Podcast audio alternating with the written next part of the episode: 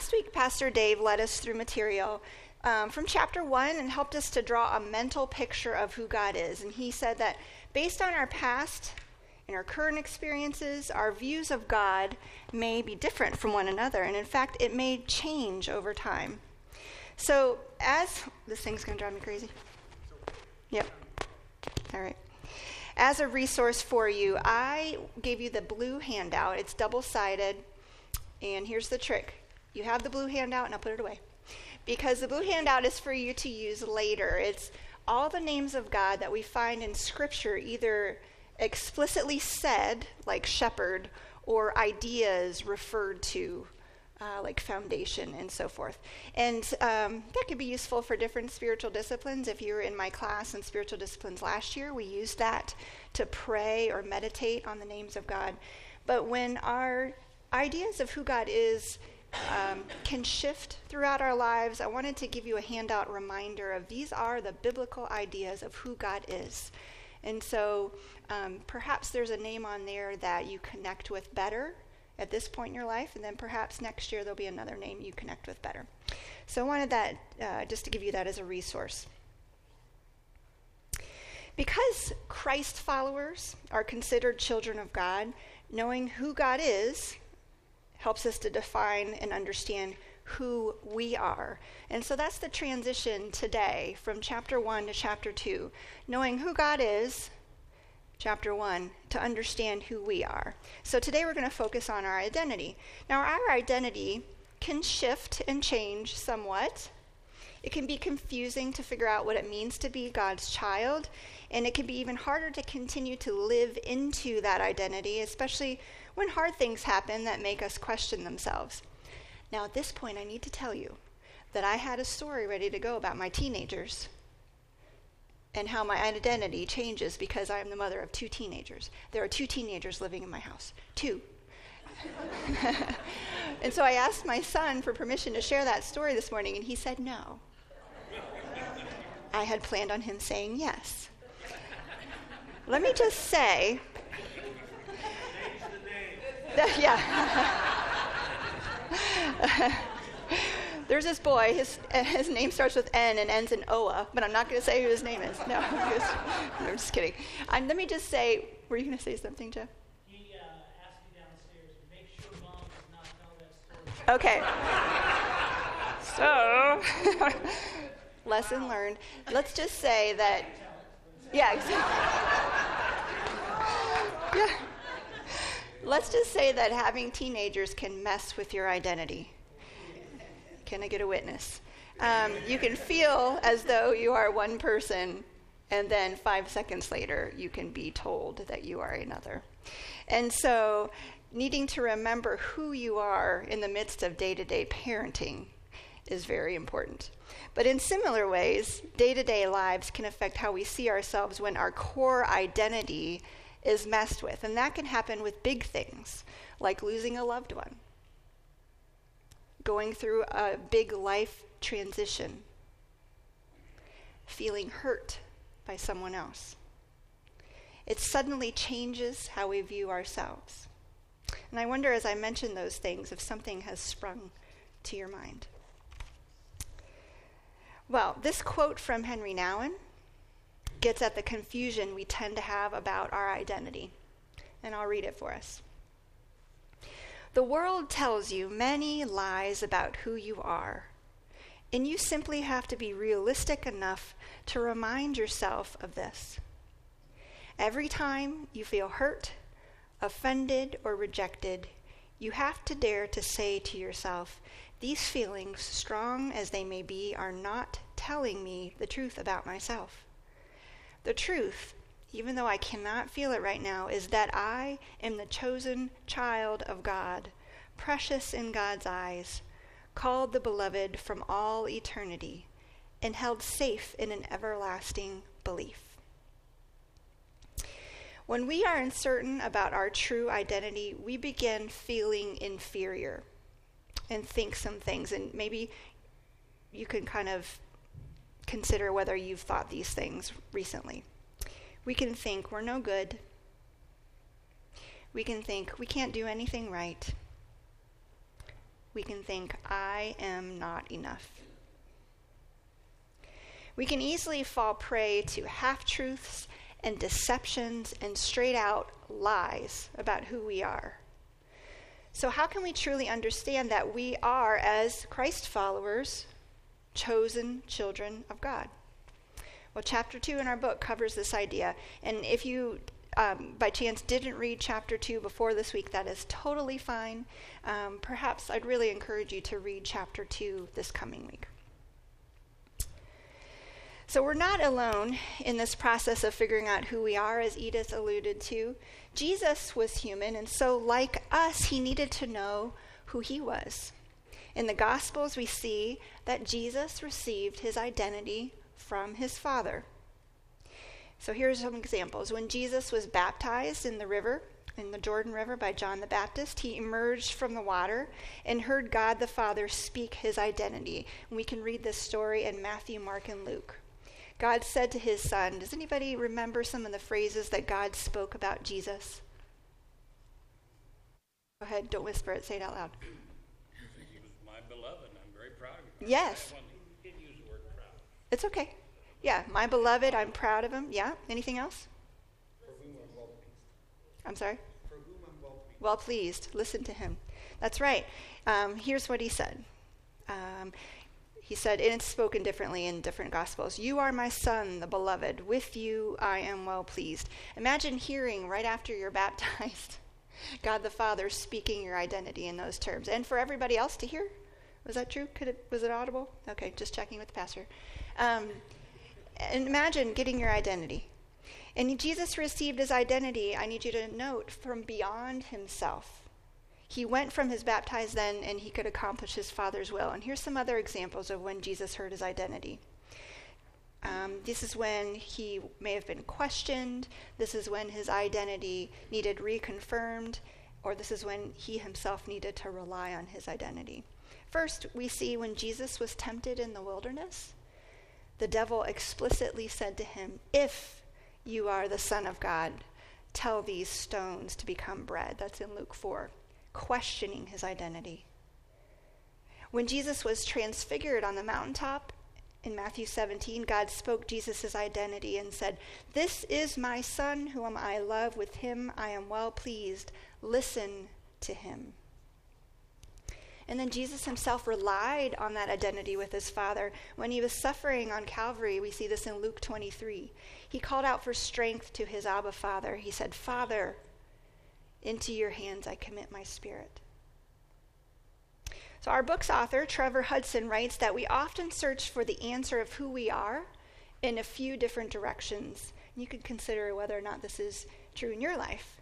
Sometimes these directions can be very helpful. Sometimes, if done alone, they can they can be kind of hurtful.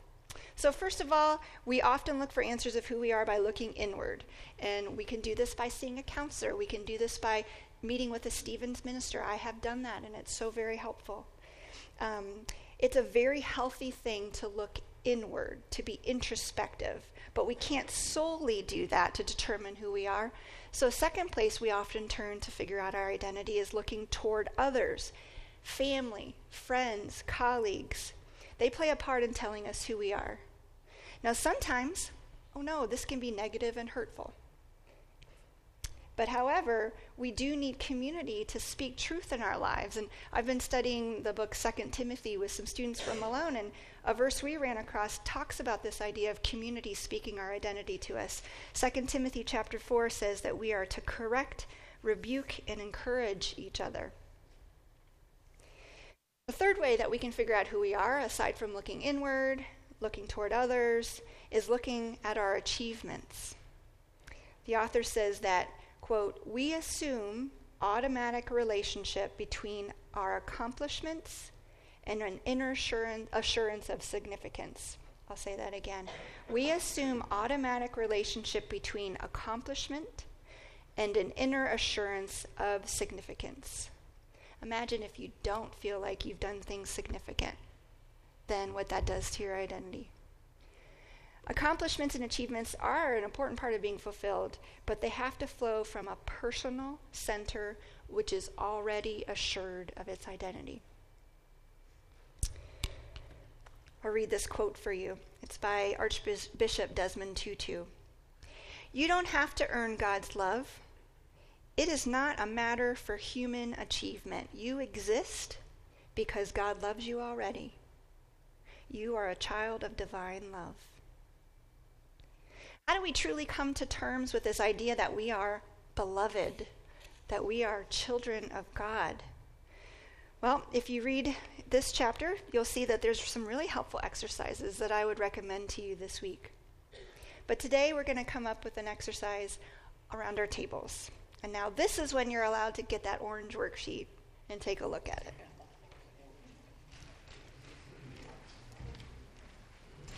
All right, so we have some reading to do, and you may not get through this whole worksheet. You could just look at half of it. But what I'd like to do is have a few minutes of silence in the room for us to look through at least half of the verses.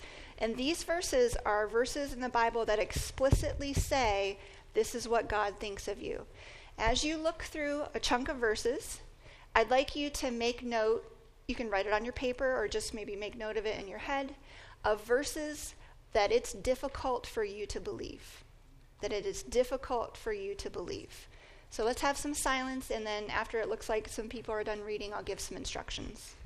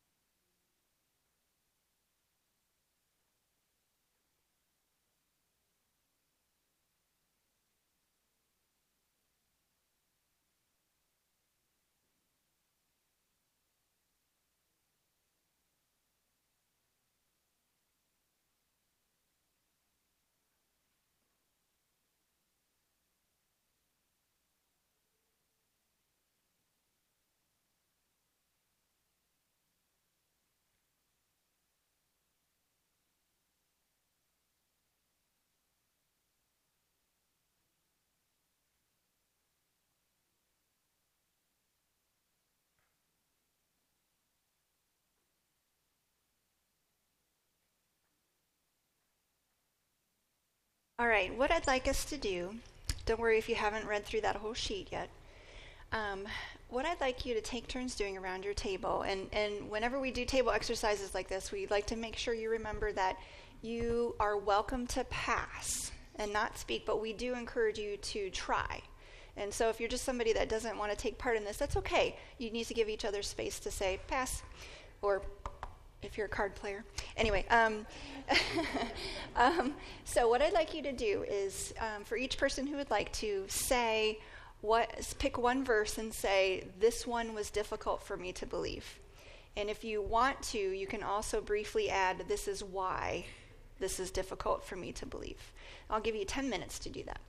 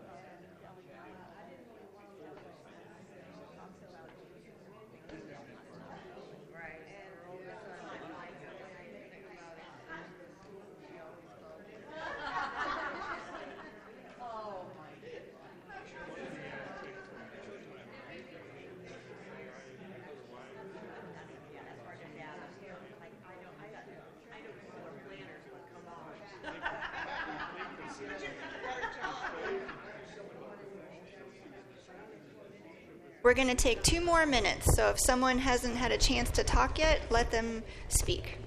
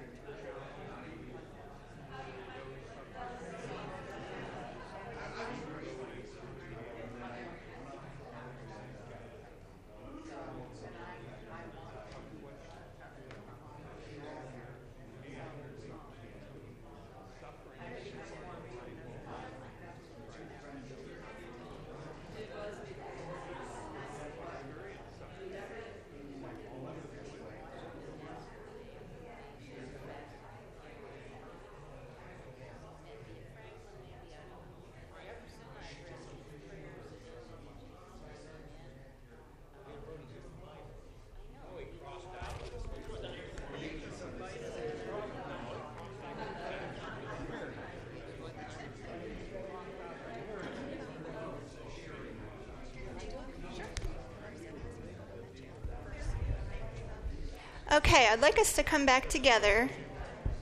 We'll have another chance to talk around the table here soon. Um, I'm hoping that we could just hear a few of the verses that were chosen. You don't need to say why you chose it, but if you could just raise your hand and Pam will come with the microphone. If you could say, This is the verse, this is one of the verses that somebody mentioned at our table that we have trouble believing is our identity. So raise your hand and Pam will come to you with the microphone. Let's see how much we can get her to run. So next time somebody from this table. We had a little trouble with. Um, uh, I determined the exact time of your birth and where you would live. We were wondering about being born in Woodville, Ohio, and Did anybody else?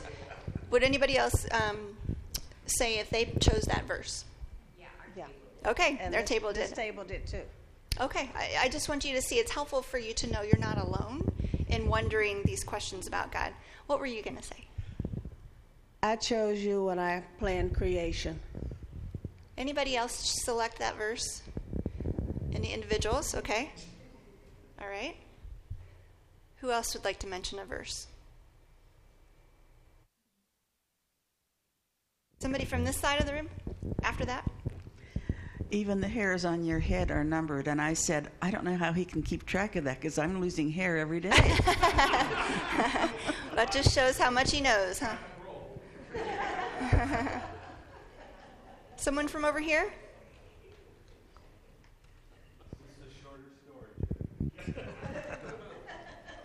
Oh. I am your provider, and I will meet all your needs. I'm sorry. Could you repeat that? I am your provider, and I will meet all your needs. Did anybody else choose that one? It's, it's hard to think of. That was, yeah.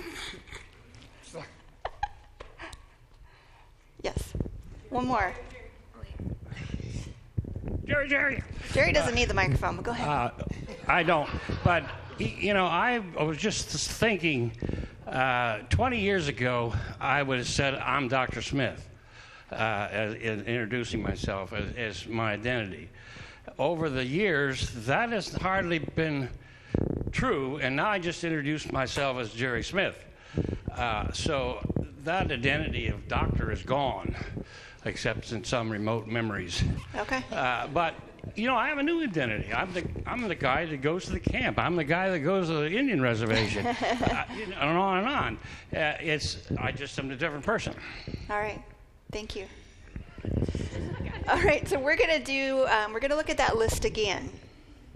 I'd like you to take just a couple minutes to scan through that handout again, and I'd like you, as individually, to note a verse or verses that best help you to understand that you are God's beloved child.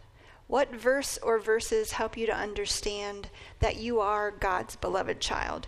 And we'll do as we did before. Once you've kind of chosen one of the verses, please share it at your table, and I'll give you until 10 o'clock to talk about that.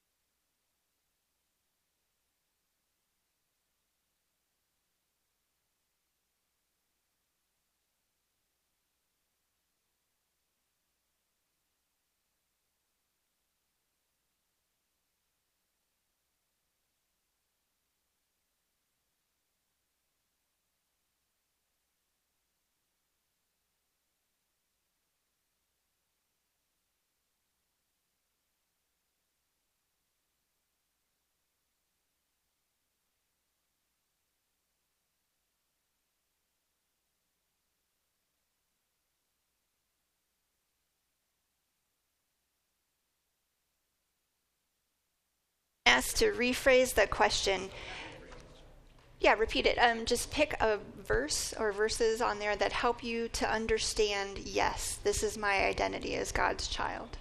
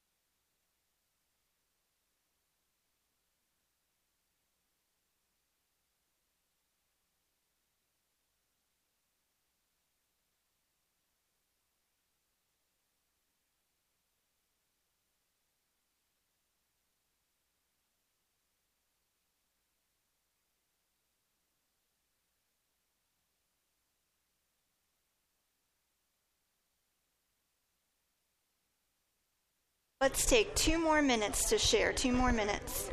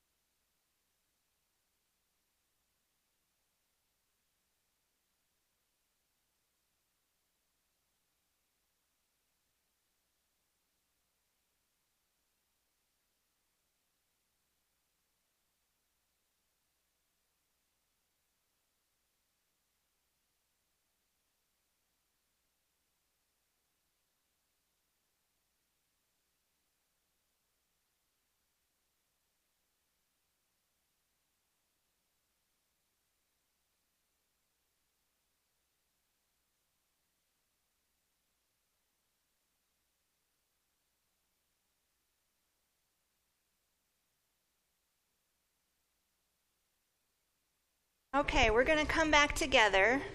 There's really good discussion. I'm sorry to have to cut into your discussion. no, Fred said, no, I'm not.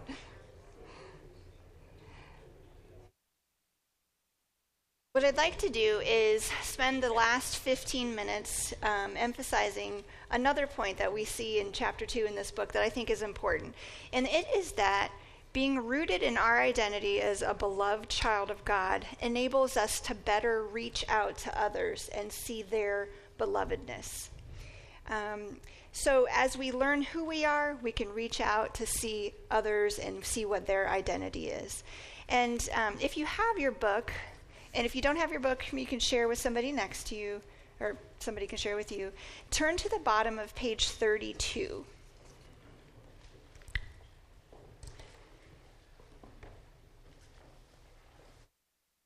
Bottom of page 32.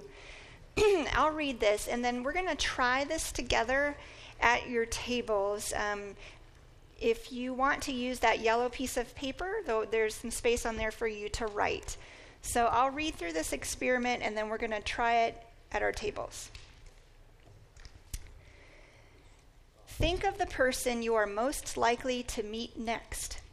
She or he may be your spouse, a close friend, a working colleague, or a complete stranger. Ponder the holy mystery of who they truly are. Like yourself, this person is unconditionally loved and accepted by God and Jesus Christ. As you prepare to meet him or her, ask the Holy One to help you affirm their belovedness. You can communicate this affirmation by the way in which you listen, through attitudes expressive of courtesy and respect, or by some helpful, I'm sorry, specific helpful action. And then later, after you do that, you may want to reflect on your encounter and consider whether it drew you closer to the divine lover. So, what I'd like you to do is um, on a piece of paper or just in your mind, think of the person you are likely to meet next. Let's just say after church today after we're done worshiping, after we head home, think of a person that you're likely to meet the rest of this day. Consider who they are. They are loved just like you in every way listed on that orange paper. So, what are you going to do about that? How are you going to relate to them knowing that? And this is what the author would like you to either write down or consider. So, in, in a couple minutes, first we're going to do this in silence. I'd like you to either think or write down who is that person and in what ways could I relate to them to communicate to them, you are a beloved, I know who you are in Christ. All right, so do that silently for just a couple minutes and then we'll do some out loud talking.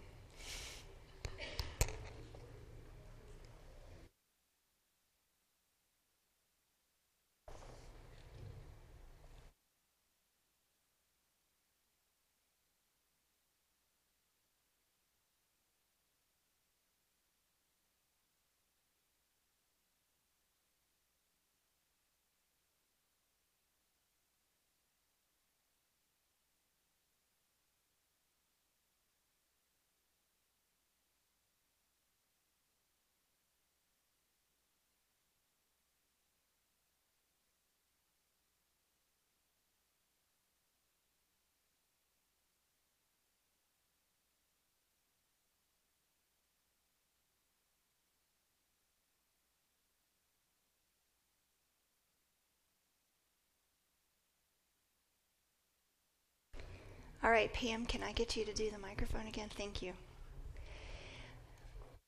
Let's have a group conversation for our last eight minutes or so together.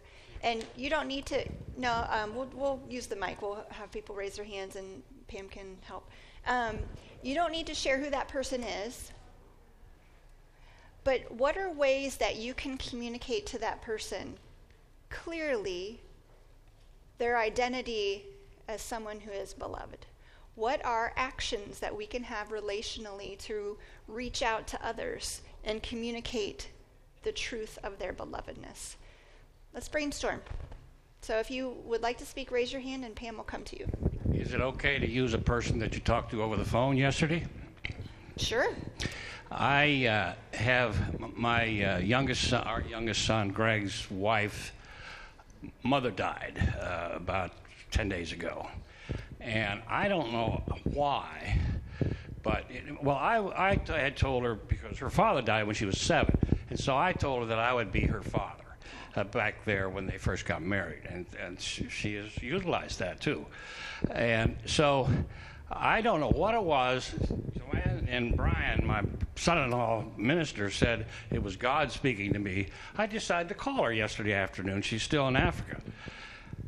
She just burst into tears. She was in the lowest kind of position anybody could be in. She'd had problems with her mother. Her mother's dead. And we talked for a half hour. That bill's going to be something else.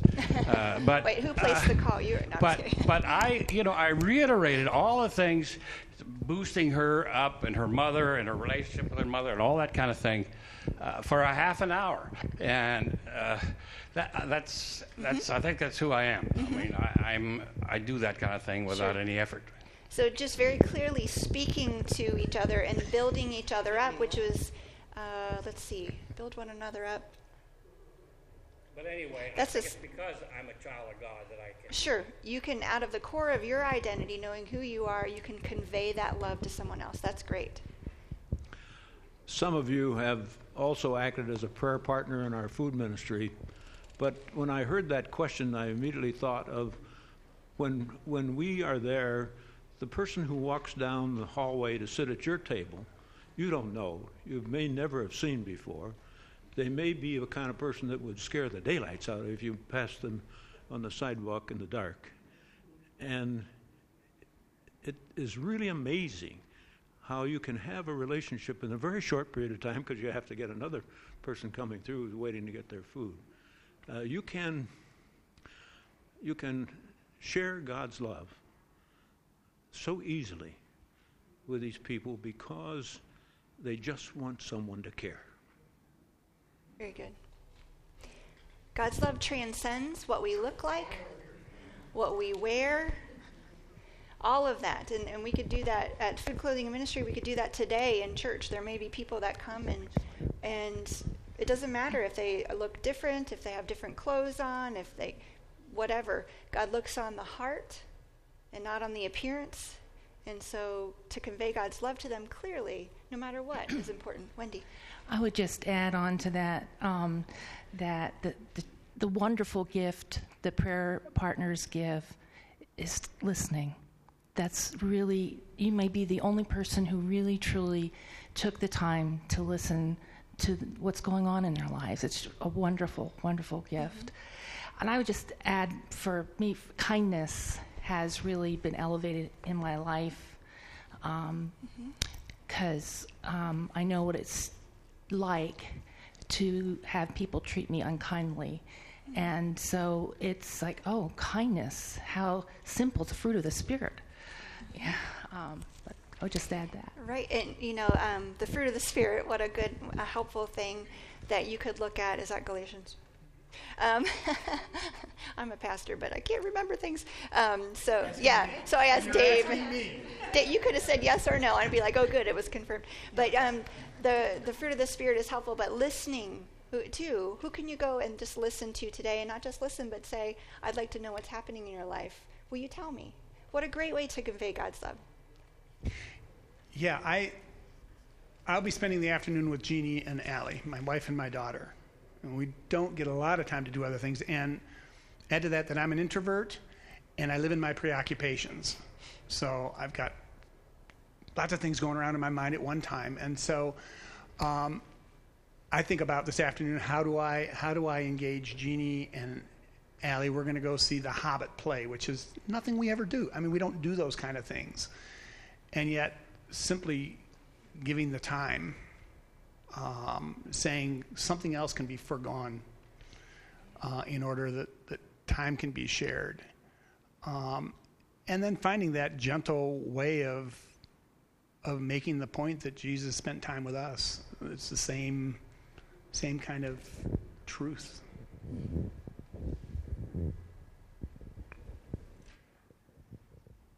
As the microphone's going, a thought struck me. I just wanted to mm-hmm. say that maybe some of us in this room are at a point where we're feeling so sad about our own identity that it's hard to reach out to others. But speaking to others and encouraging their belovedness is closely tied to the spiritual discipline called gratitude. Gratitude battles against feelings of sadness, sadness and worthlessness on our own part, where it seems like you're just focused and tunnel visioned on your own stuff, reaching out and saying what you're grateful for or speaking someone's belovedness to them can actually help break through that tunnel vision of your own sadness and, and can help in that. So I just want to mention that. Go ahead. Linda, the problem that I have too often, I try to to play God and try to create people myself by giving advice about this is what I think God wants of you. And, and I think that's the problem I have. I do it mostly with my wife. I, I, I to try to re- recreate her into what I think God wants, and yet it's what I want. And, and it's, it is an admission, but it is a problem that perhaps many of us have. That too often, when we're trying to be kind, we're trying to recreate or trying to give people sure. what what we want rather than trying to see them in the, in the light of what God wants of them. Exactly. Or, eh, or a personality who we think they should be. We're like this, so why shouldn't everybody else be like this? But yet God's created us each so uniquely, we need to see who they are. Was there a hand? Or, okay. Kim, you've been doing that your whole life. Go ahead. Jim, I, I can so relate to that, only not necessarily with, with Steve, but you know those you care about most. Obviously, the, I, for me, and I don't know if um, many of the rest of you feel this way.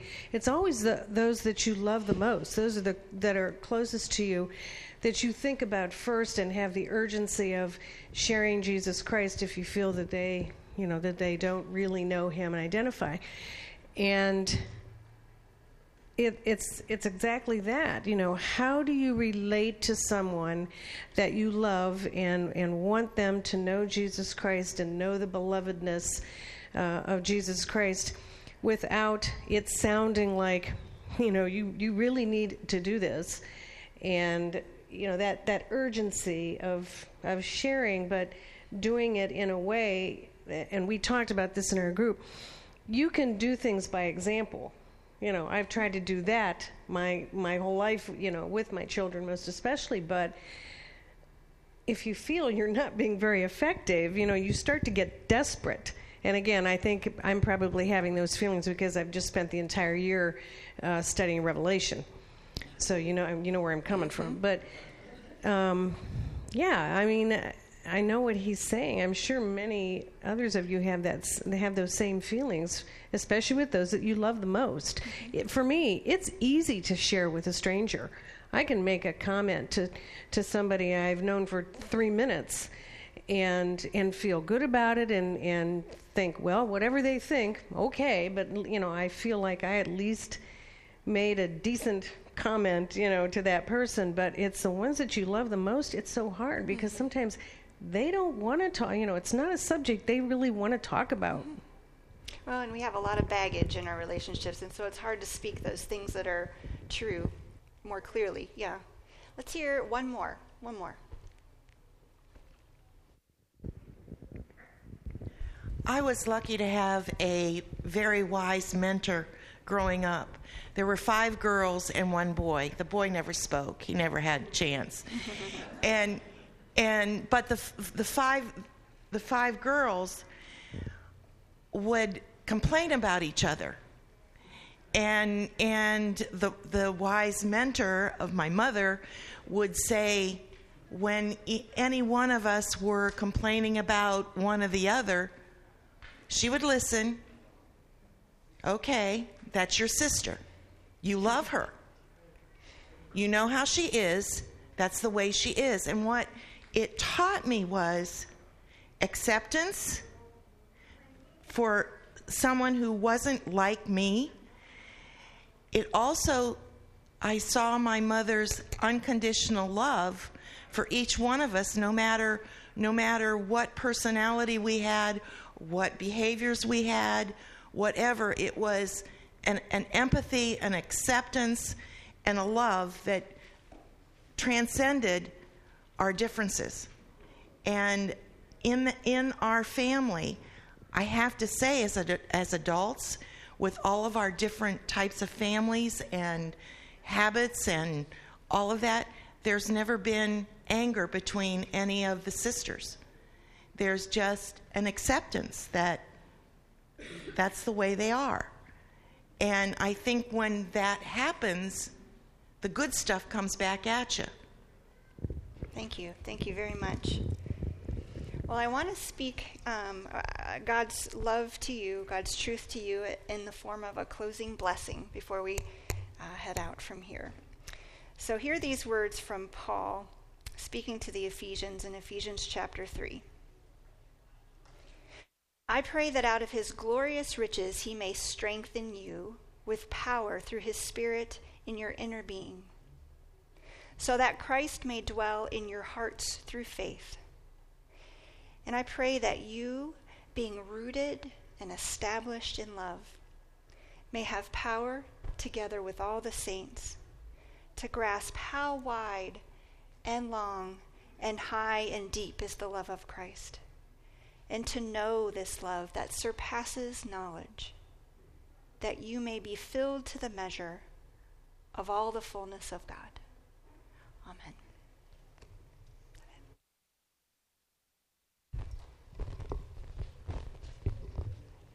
Thank you, Linda.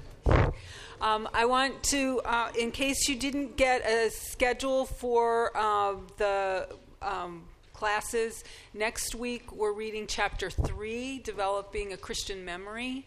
Um, and for better for worse, I'll be the one summarizing next week. Um, so uh, let's take a moment to pray before we leave for worship. Lord God, we thank you that your blessing is there for us. Give us the strength and the courage to embrace the depths of your love and to live from that place. Go with us as we enter into worship, that we would be fully present and celebrating your presence in our lives. Amen.